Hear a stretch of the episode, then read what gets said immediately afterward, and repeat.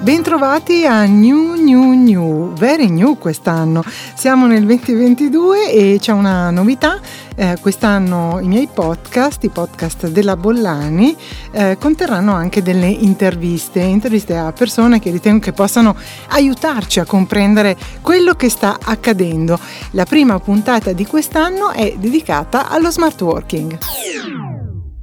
Ospite d'onore è Eleonora Beatrice Fontana. Grazie. Sono molto contenta di essere qua. Eleonora, tu sei Executive Manager di Cashman and Wakefield e a te faccio la domanda delle 100 pistole. Abbiamo ancora bisogno di andare in ufficio? Sì, abbiamo ancora bisogno di andare in ufficio, ma per motivi diversi da quelli di prima, perché il Covid ha portato un ripensamento di significato e di senso generale delle nostre vite e in particolare dell'equilibrio persona-lavoro. In più il Covid ha anche abilitato un concetto di lavoro a progetto che già esisteva ma che facevamo molta fatica a calare nella realtà, di responsabilità in termini di processi e risultati e di tecnologie da remoto per praticarlo, e questo è secondo me un portato culturale fortissimo e pervasivo ormai. Di conseguenza tutto questo porta a rivedere completamente il senso del recarsi in un luogo fisico deputato allo svolgimento dell'attività lavorativa, perché in fondo si può lavorare con efficienza da qualsiasi posizione e situazione. Per cui secondo me quello che io colgo è che l'ufficio è diventato un iperluogo, è tutto e ovunque, siamo on life, e qui cito Luciano Floridi, filosofo del digitale, sì. E siamo effettivamente abitanti di uno spazio connesso e fluido che però non può sostituirsi completamente allo spazio fisico in cui incontrarsi, empatizzare e scambiarsi esperienze.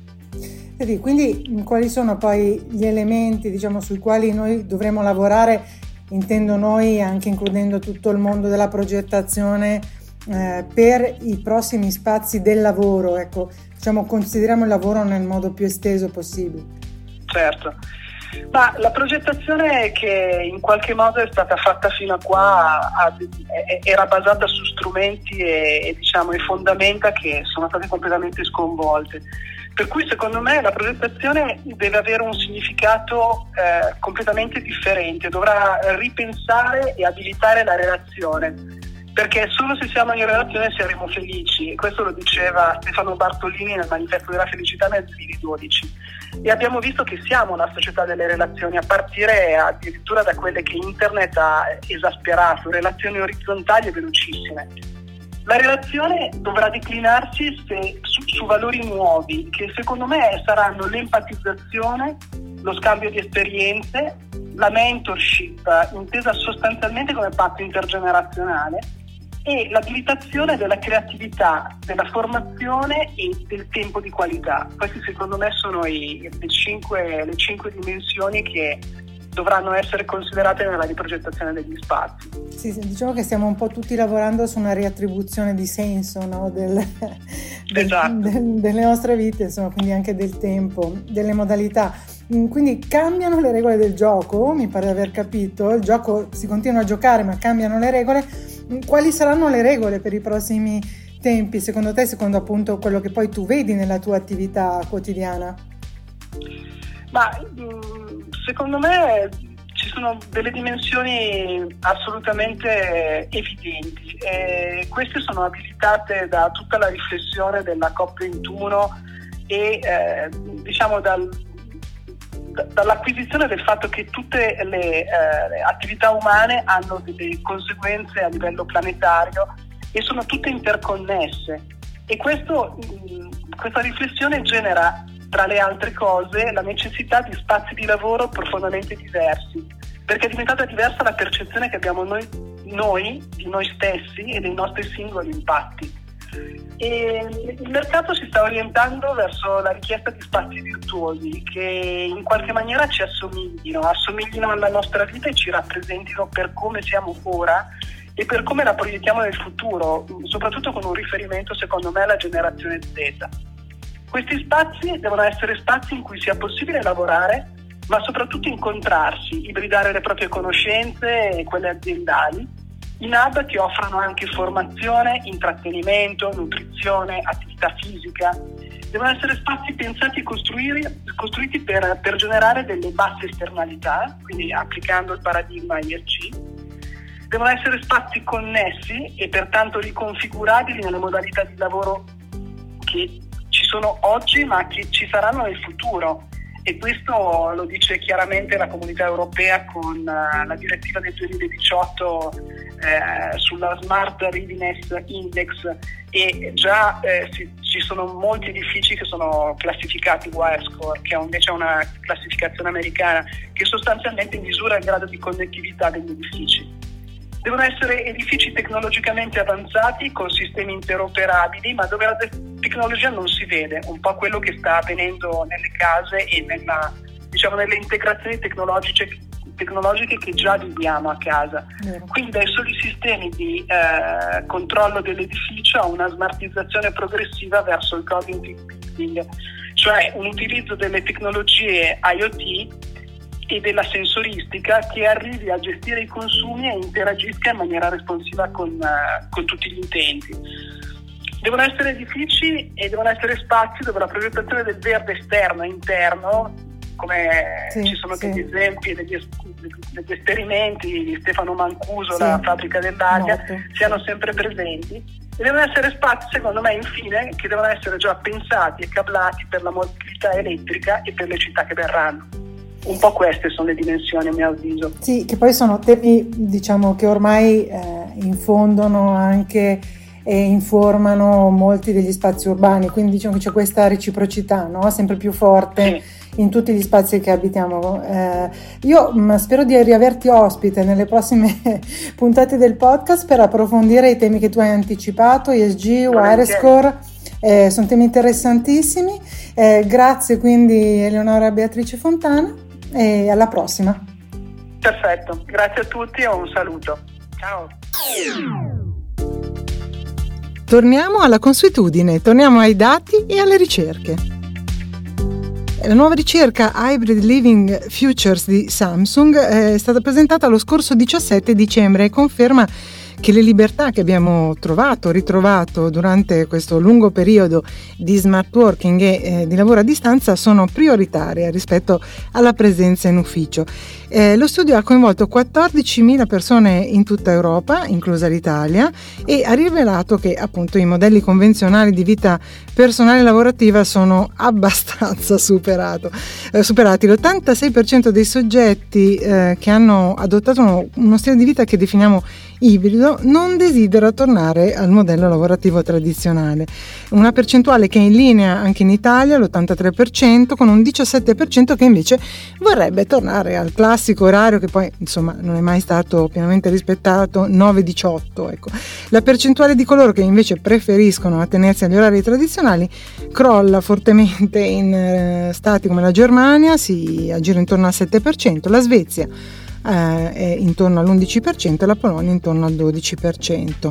Ma il rapporto ci dice anche un'altra cosa che ci interessa in particolar modo, che le nostre abitazioni, gli spazi che abitiamo sono sostanziali nell'adattamento a questo nuovo stile di vita ibrido, un po' più fluido, molto flessibile.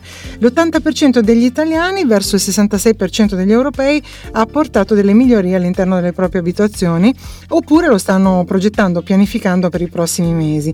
Il 42% degli italiani rispetto al 48% degli europei ha creato nuovi spazi in casa per adattarla a uno nuovo stile di vita e anche, mi verrebbe da aggiungere, per rispondere alle esigenze di tutti i componenti della famiglia che hanno esigenze appunto molto diverse. Il 44% degli italiani verso il 41% degli europei ha deciso invece di traslocare, ne abbiamo già parlato negli altri podcast, scegliendo un immobile più adeguato alle nuove esigenze. Naturalmente tutte le informazioni, i link e le fonti di questo mio podcast voi li trovate nel blog labollani.it e potete anche, se vi va, insomma, ascoltarvi le puntate dello scorso anno sempre sugli stessi temi. Lo smart working piace anche ai professionisti e questo lo dice il Sole 24 Ore, che lo scorso 22 dicembre ha pubblicato gli esiti di una ricerca di Conf Professioni.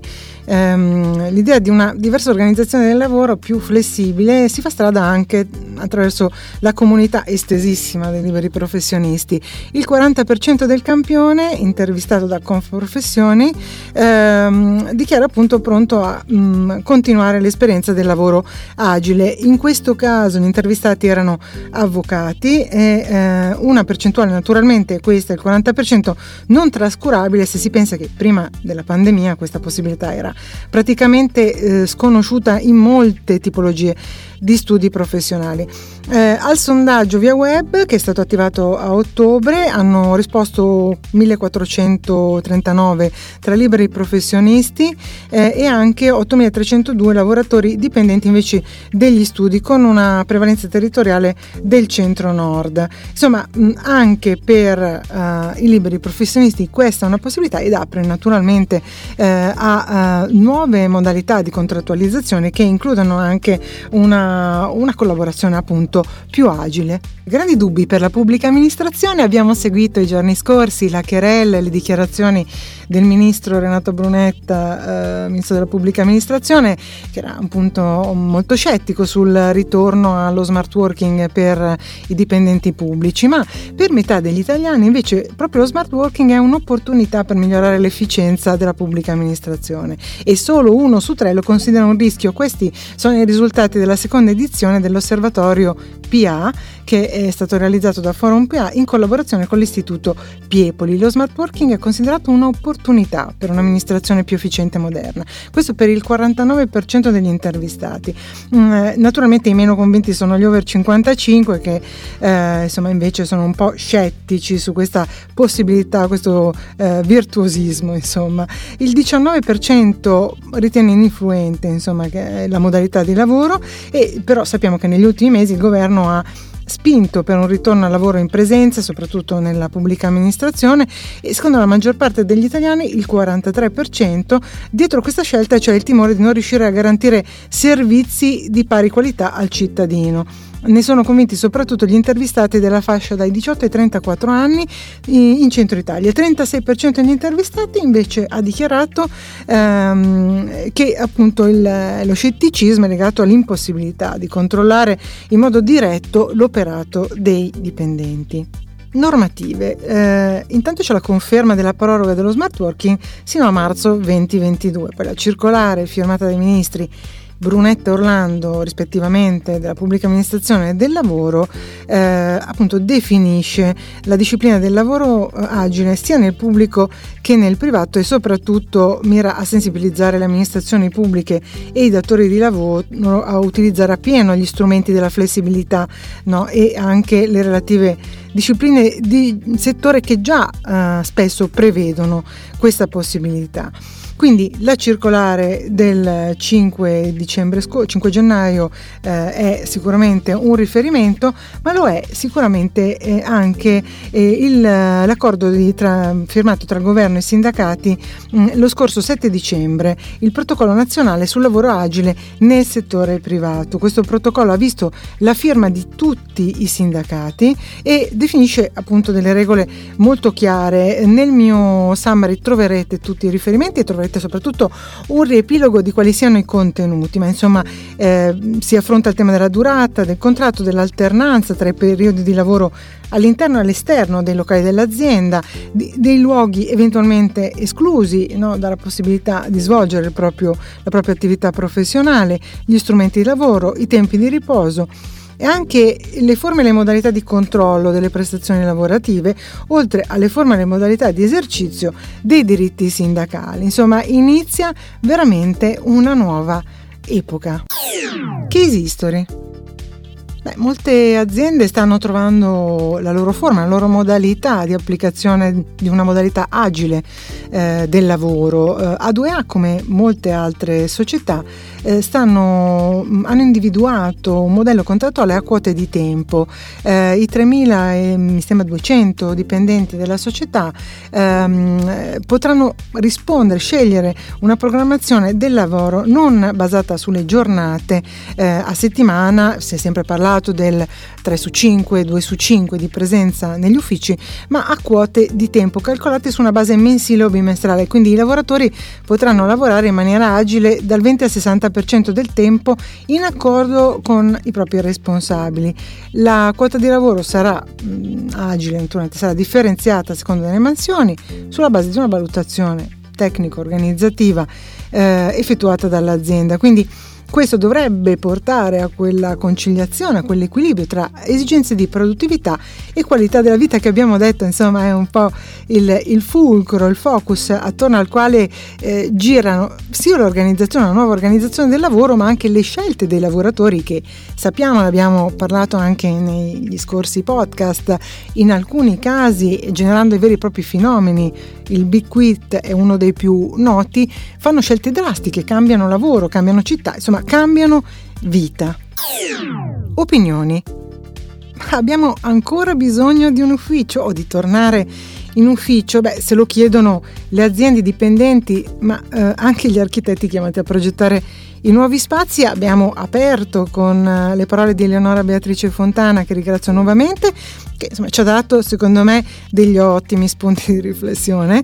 Vi rimando nel summary invece a un articolo di Pierluigi Pisa su Italian Tech, su quello che sta succedendo anche dal punto di vista tecnologico, e faccio riferimento anche a un articolo, a un'intervista a Mariano Corso, che è direttore dell'Osservatorio Smart Working del Politecnico di Milano, sul Corriere della Sera, in cui appunto si cita Milano come capitale dello smart working. Ma è stato veramente solo il capoluogo lombardo ad essere così virtuoso? Io non lo penso, cioè io penso che ci siano stati molti luoghi, molte città e non solo, molte comunità che si sono riorganizzate e che stanno anche proponendo il loro territori in modo non convenzionale come luoghi di lavoro, anche infrastrutturandosi al meglio.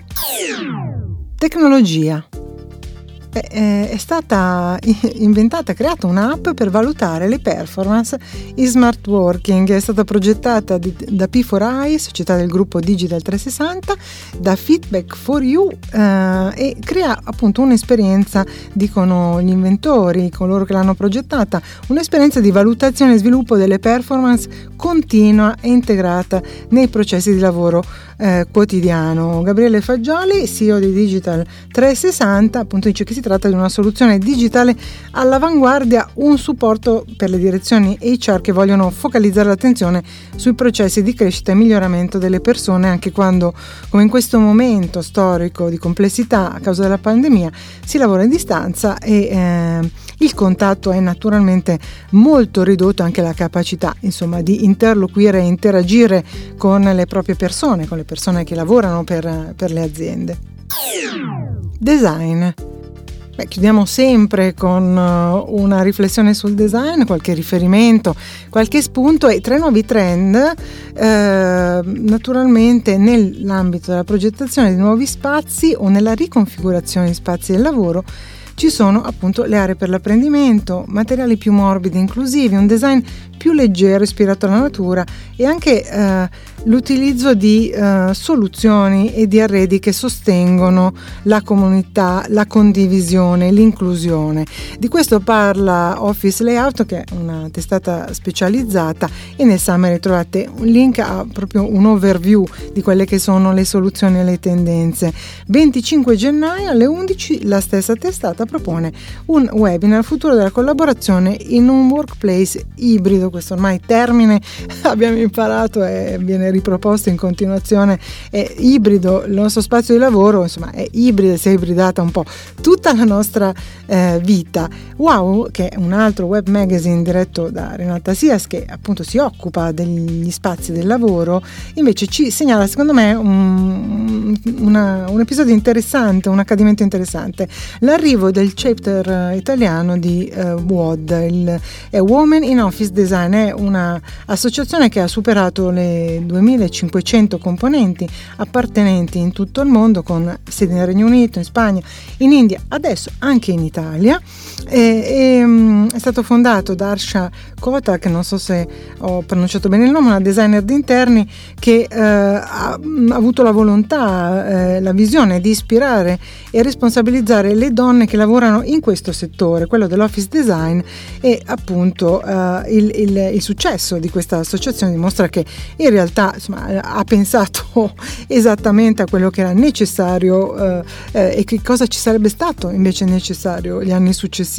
WOD Italy sta pianificando un programma di eventi naturalmente per quest'anno che verranno annunciati dove? Sulla loro application WOD Digital, ma la trovate nel mio summary, e secondo me questo potrebbe essere un bel hub, insomma una bella community dalla quale farsi ispirare, con la quale interloquire, perché no, per le soluzioni che possono essere più interessanti e più utili in tutti gli ambiti del lavoro.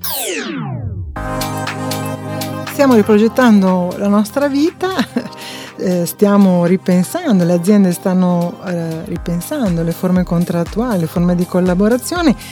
Ripenseremo gli spazi non solo di vita, ma molti degli spazi uffici e del lavoro che ci riaccoglieranno, lo speriamo, nei prossimi mesi. Adesso c'è ancora un po' uno stop and go e si torna fortemente al lavoro a distanza. Io vi terrò sempre, lo sapete, aggiornati su questi temi, quindi seguitemi, seguite il blog labollani.it e alla prossima puntata.